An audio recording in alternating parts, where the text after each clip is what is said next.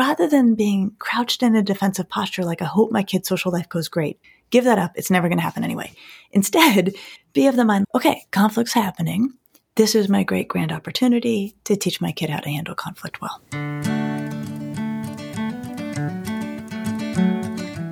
Welcome to Dear Nina Conversations about Friendship.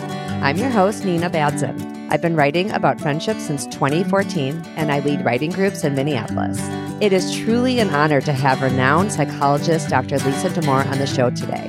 Lisa is a three time New York Times bestselling author of Untangled, Under Pressure, and now her latest, The Emotional Lives of Teenagers. And she's the co host of the Ask Lisa podcast, which I enjoy a lot. So it's going to be very cool to hear her on my own podcast. On Dear Nina, I normally focus on adult friendships, but sometimes I will touch on teen friendships because more and more it seems that teen friend strife is slipping into adult friendships too. And this is where Lisa's new book, The Emotional Lives of Teenagers, comes in. Whereas it was once considered completely normal and expected that teens will get left out and will have huge friendship changes, it now seems like making sure teens never feel upset is yet another thing for parents to manage for their kids. And of course, not all parents, but I assume if you are raising teenagers right now, you do feel a little bit of that pressure. I know I do. In Lisa's book, she helps adults come to terms with how much distress is to be expected in teenagers' lives and when it's cause for concern. Some of us have lost the handle on knowing when to step in and when to step back. Before I say more, with real examples from listeners, let me officially welcome Dr. Lisa Damour to Dear Nina. Thank you so much for having me. I love your podcast with your friend Reena. Before we really get into the teen stuff, I just want to tell you, you both have such pleasing voices. It's just a great podcast and so practical. Thank you. We really do try to just meet parents where they are, answer the questions that are top of mind. And you both live in Cleveland? Um, no, I live in the suburbs of Cleveland. She lives in Connecticut. Okay, so it's a long distance friendship. Yeah, but it works. So, I'd love for you to help listeners understand the context for your newest book. What had you been noticing about the way adults approach teen distress nowadays that made you want to write this particular book? So, the big issue that we're struggling with as a culture and that then trickles down into parenting and into teenage, you know, raising teenagers is that in our culture, mental health has come to be equated with feeling good or relaxed or happy, you know, um, feeling, you know, comfortable with oneself. And these are all wonderful things, but they're not actually what mental health is. And what I wanted to bring across in the book was the idea that comes from, you know, I'm a psychologist, how we think about things on the academic and clinical side, that being mentally healthy is about having feelings that fit the circumstance and then managing those feelings well even if those are negative emotions.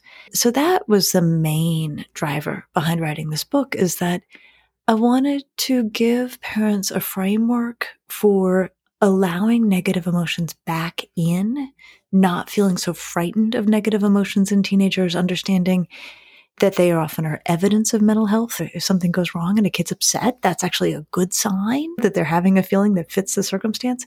And I think that it's a lot easier to do that as a parent if you also feel like you've got a great repertoire for helping the kid manage those emotions. And so the book is some about, you know, how do we make sense of distress? How do we know when it's typical and expectable and growth giving and healthy? And how do we know when it's not?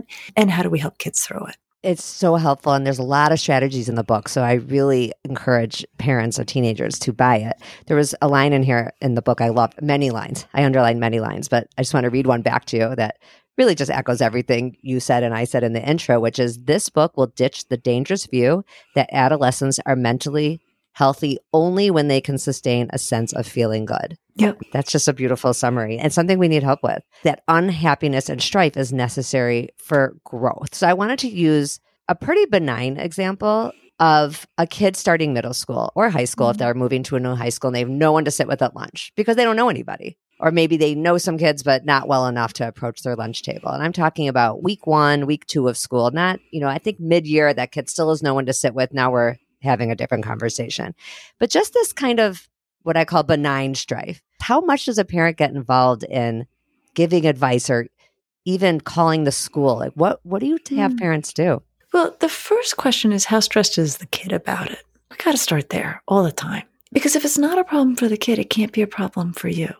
you might be worried about it. But if the kid's like, I don't know, I'll figure it out or I'll sit on my own, and they really genuinely seem to like be really ready to take that in stride. like we have to be okay with that. Now, if the kid's like, I'm freaking out, I'm not sure who I'm going to sit with, I don't know what's going to happen, then I think we can brainstorm with them. You know, what ideas do you have about how to tackle this? We can also play worst case scenario, right? Which is okay. So say you get to lunch and there's no one to sit with. What's the plan? Do you know how to take a quick exit to the library? Like, how do you, know, what are you going to do? As miserable as it is to have worries about where one is going to sit at lunch or if one's going to have company at lunch, this is well within the range of typical and expectable challenges that come with being a growing person in the world. And what our kids need from us more than anything is a vote of confidence that they're going to find their way through it or that they can garner the resources, they can summon the resources to find their way through it. If we, with all of our middle age experience, treat this as though it is a crisis, that actually is more frightening to our kid than anything else. It's so wise, exactly. They need to be treated like, yeah, they got this. They can do this with some strategies. It's interesting. One of the phrases I picked up, we have the Peloton app. We don't have any of the machinery, but we have the app. It's like a really, you know, wonderfully inexpensive option. And there's a great strength trainer, Andy, who I love. And he says, this should be uncomfortable. It shouldn't be unmanageable. Oh, that's good. It's brilliant. And so he's talking about weightlifting, but I'm like, oh, this is how we should think about parenting, right? Uncomfortable and unmanageable are not the same thing. So walking into a lunchroom and not knowing who one's going to sit with is uncomfortable, no question. The question is, is this unmanageable for your child? If it is, what can be done to help them manage it? Or what else needs to happen so that they're not in a position that feels untenable for them? A place I see parents get really involved, and even if it's not involved in doing anything about it, it's involved in chatting about it amongst mm adults is another scenario that has come to me from listeners and it's i've seen it in my own life too with all these teens around here which is let's say your teen is part of a homecoming group or a prom group or it could be a halloween party this goes on all year long and it doesn't include everyone that you as the parent are friendly with if that makes sense if you're following so because a lot of times in a smaller community or really any size community in a school community you know other parents your kids may be close, maybe aren't as close anymore. They kind of ebb and flow in their closeness.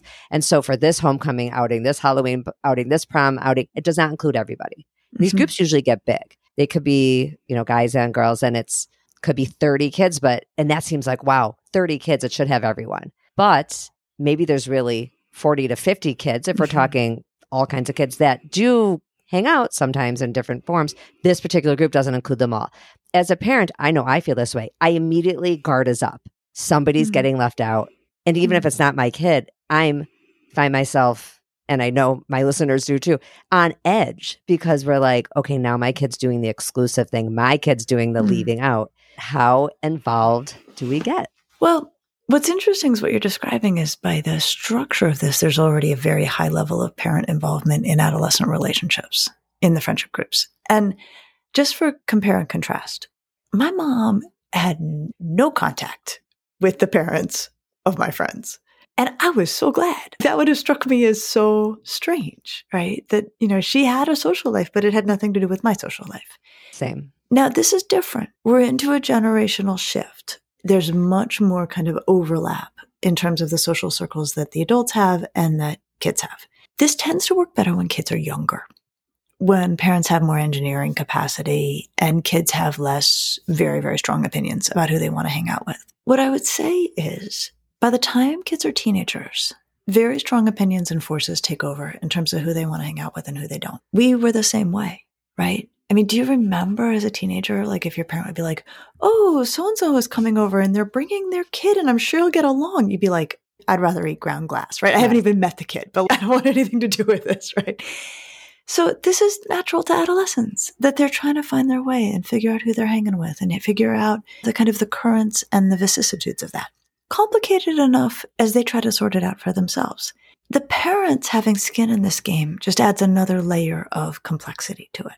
So what are we supposed to do? One thing I would say is if you are going to have an overlapping situation where the adults you're friends with are the parents of kids that your kid is in a social group with, the more that the adults can come to an agreement that what happens among the kids does not actually mean anything in terms of what happens among the adults, the better. this is easier said than done, but you really want to have these operate independently. The other thing I will say is there's real value in not having overlap if you can help it. The only reason I knew to do this is because I've been a practicing psychologist for so long, but I have, you know, a daughter who's 19 and a daughter who's 12. With my older daughter, there are girls she is friends with whose parents I think are fantastic. And I've gone out of my way to not have them in my social circle because I'm like, what if our daughters decide they don't like each other anymore? Like, it will just yeah. be weird. So I may, now that she's well into college, I may, you know, that I can entertain the possibility of being friends with those parents. But I think there's a lot of people to be friends with. And if you have the degrees of freedom to keep your social life separate from your kid's social life, I think there's real value in it. Yeah. And it's, I, I feel personally, I've been on all sides of this when I've seen my kids and kids of my friends excluded. I've seen my kids being the one making those decisions. And I totally agree. You cannot, at a certain point, keep telling the kids who they're going to hang out with. And, you know, kids make mistakes. One thing I, I think that's troublesome is the way the adults are kind of involved in the teen friendships, not even if they're pulling any strings or doing anything or micromanaging it anymore it's just the level of knowledge we have. Mm-hmm. I agree. My mom only knew what I told her. I feel like there's a lot of chatter and social media doesn't help. Like even as parents on social media, we can see other kids getting together. And, you know, I've had that thought before. Oh, I wonder if my kid's seeing that. Mm-hmm. And then, you know, you kind of are aware that there's this thing happening and you wonder if they see it. I know you work with teens, but just as like a fellow mom and a professional, I wonder it's my amateur assumption if if it makes us all think of times we were left out as kids or something. If we get on edge mm-hmm. because mm-hmm. it's like we're harkening back to our own adolescence, middle school, high school, and sort of being forced to, well, not being forced, choosing to relive it in a way. Yeah. Through the kids. Do you see some of that? Certainly, you know, having a teenager can poke at old bruises, right? And we remember our adolescence pretty vividly. I think that that can happen. And I think it can then mix things up even further where the parent may be intervening when the kid's fine, but the parent's not fine. And, you know, that's again a question that we want to keep a close eye on. But the other thing I will say is that kids have always been left out. There's never been a party that includes everybody. And your kid is always leaving people out, right? Eh, because you are not inviting everybody in the whole universe to whatever is happening. What is really lousy these days is everybody knows what they're being left out of everybody has real time visual evidence of where they are not included. I think one way we can be really helpful to young people is to empathize with that being the state of affairs. To not try to make sure they're invited to everything or make sure everyone's invited to everything. That's an impossible aim. But instead to say, you know, this really stinks. you know, there were a lot of things we didn't have when I was a teenager, but we also didn't have to do this. If we weren't included, we did not know. And that was a wonderful, gracious thing. I'm sorry that the nature of the digital environment is such now that you you know when you're not included. That's just too much information and you've got it. Yeah, I like that just to be like and we see it too as adults. It happens as adults. My other theory is that adults who get really bent out of shape at this point in life about being left out or seeing their teens being left out are maybe people who didn't work that out when they were teenagers. Maybe they didn't have a parent or a teacher or a school counselor or a psychologist say to them, this is a normal part of life. Kind of to the point of your book. Like, if you could help them understand it's normal to be left out, it happens. It's normal to feel bad about it at any age, but also to move on, make a plan. You call a friend, you invite someone over. Uh, exactly. Back to uncomfortable versus unmanageable, right? I mean, I have had things like events that I've been aware of in my community where I'm like, oh my gosh, I wasn't invited. And I'm thinking, I mean, I wouldn't have wanted to go, but like I wasn't invited. Even at 52, I can have this like, I was left out, ouch, you know, of something yeah. I wouldn't even want to be part of, but I'm still upset. That's a feeling. That's a completely unavoidable aspect of being human. Our job as the adults in the picture is to say, it's a feeling. It is uncomfortable. It's probably not unmanageable. I'm here to help you address it, but we don't have to leap into action to prevent the experience of the negative emotion. Yes. And the solution is not, I have to say this a lot to adults on my podcast about adult friendships. The solution is not everyone gets included. That actually isn't. It isn't the solution. Well, it's also, I mean, it's actually just logistically an impossibility. Yes, it is. As soon as you add one more kid, well, then that opens the door to two or three other kids who could have yeah. been included. I mean, like, it's just, it's just, you know, it's just not how it works. But I think we can know that theoretically when we ourselves or our, our kid is not included. It's easy to lose that and to just Yeah. look at the kid who's in pain and think like, why didn't you include my kid? I get that. I really get that. It does. It feels bad. And then I try to remind people, you know how you like sometimes to just to get together with one or two people? You have to extend that same grace to other people. Like Mhm. we struggle, I think, sometimes as human. It's just human Mhm. nature to extend the same grace to the next person. Like we give ourselves a lot of breaks. We're like, oh, we just wanted it to be a small group, but those people were rude and exclusive. Yep. That's it. We got to think about it that way. Exactly. The last major topic I want to talk about with you because it comes up a lot these days. I had a group of friends in high school. I don't feel like it was formalized. The groups now seem so formal. Like it's Mhm. almost practically like an official initiation in a lot of different communities. I hear from people all around the country, I really do, and they are all echoing the same thing about their teens friend group and there was a friend group and then their kid is dropped from the friend group and how did the kid know they're dropped usually there there's a new text thread on Mhm. snapchat or maybe on some other app without this kid now and that's Mhm. kind of how the kid knows oh there's been all these things kind of it's similar to the previous topic about being left out of an event but now we're talking an official you are Mhm. not invited anymore ever Yeah. what do you do to help kids through this Yeah. You know, it's interesting, Nina. The term friend group or friendship group hasn't always been one that I heard kids using as much as they use it now. It seems much more kind of crystallized, like you said, as like a thing. Like, this is my friend group. This predates the pandemic. I remember kids talking about it. I would say it's probably been made more intense and brittle by the pandemic. One thing I can say without question about the pandemic is that it made kids a lot more anxious about who their friends were and who they were hanging out with and who they were going to call their group. And it's also made kids honestly quite a bit harsher with one another, less graceful in their handling of conflict, less generous in their assessments of one another. So we're in a phase right now, and I really do hope it kind of works its way out where the friendship strife I hear is much, much more pronounced, much meaner, actually, than what I've heard prior to the pandemic. So I think that we have to allow, right? If we share this observation that kids are like, this is my friendship group. Now this kid is not in my friendship group, right? Like these very kind of, you know, rigid decisions are being made. Let's really make some room that this is kids feeling anxious coming out of the pandemic and that they need to know who their people are, kind of declaring in a formal way, we are a friendship group, offers some comfort and some reassurance. The key on this is that kids think they want big groups. There's no big group that works well. And the reason there's no big group that works well, and I by big, I mean more, more than four kids, and four kids is pushing it. It is absolutely impossible for four people or more of any age to like one another equally. Never works. And so these poor kids are kind of stuck in this dynamic where I think out of fears post pandemic, basic insecurities of being a teenager and wanting to make sure you've got people to do things with, they coalesce into groups that may have five or six or seven or even bigger than that. And then drama ensues. Not because they're bad kids, but because you cannot get a group of five or six or seven or eight who like one another equally. So there will be kids in that group where there's oil and water, like they just don't get along. And so then within the group, kids feel recruited to choose one side or another. There will be subgroups within that group. If you've got eight kids, there's going to be three who really want to hang together. So occasionally they will. And then, of course, sometimes they will put it up online and then oh, everybody yeah. sees it and it feels really lousy. But of course, not all eight are going to want to hang out together all the time. What's the solution here? Here is the solution.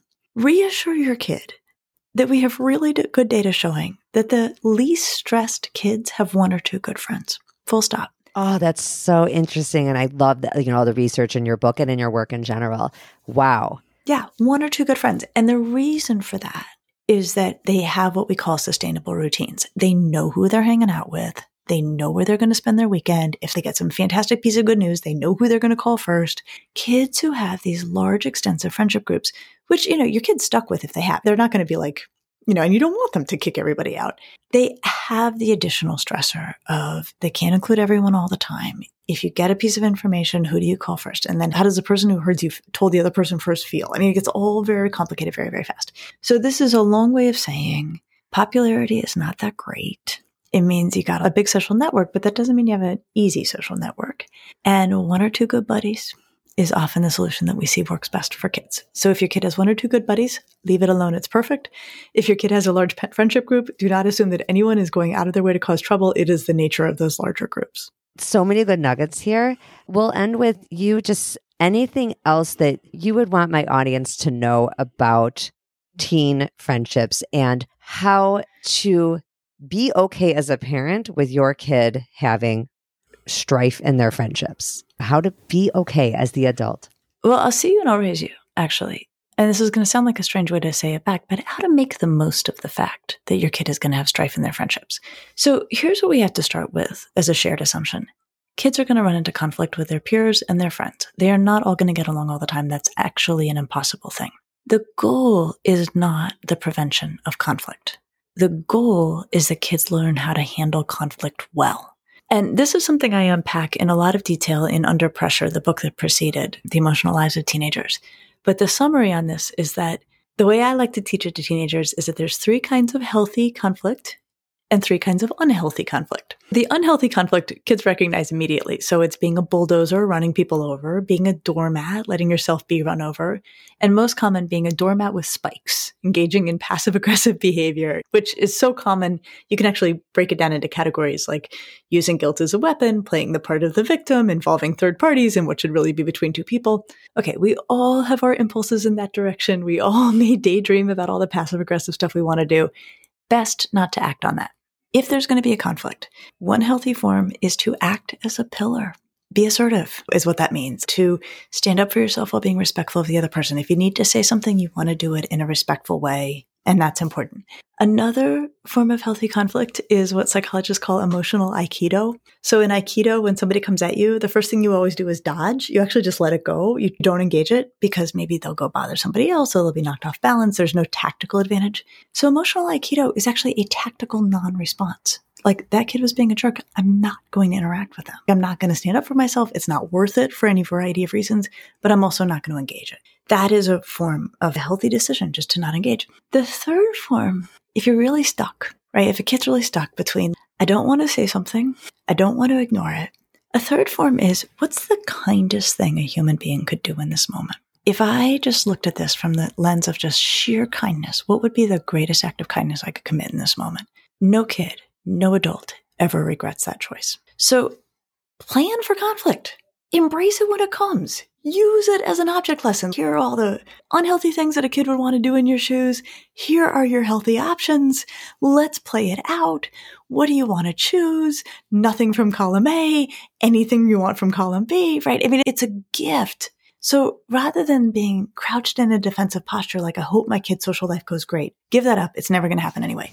Instead, be of the mind, okay, conflict's happening this is my great grand opportunity to teach my kid how to handle conflict well. Yeah. And to have the confidence in the future, they, they can draw on that confidence that they got through it. I mean, if we rob them of the opportunity to say, hey, I can do this, I've done it, therefore I can do it again. It, you can't go into a healthy adult relationship that way with other adult friends. You just you can't. So yep. we're going to help our kids do a good job and probably learn some stuff ourselves as adults that maybe we might have missed out on somehow. Some people do. Some people miss those opportunities when they're teenagers themselves. Lisa, thank you so much. I will have every place people can find you in the show notes. I've been sharing your work a lot on social media, which I'm sure you have seen because I'm just crazy about it and really just honored to have you here. So thank you very much. Well, the honor is mine. Thank you for having me.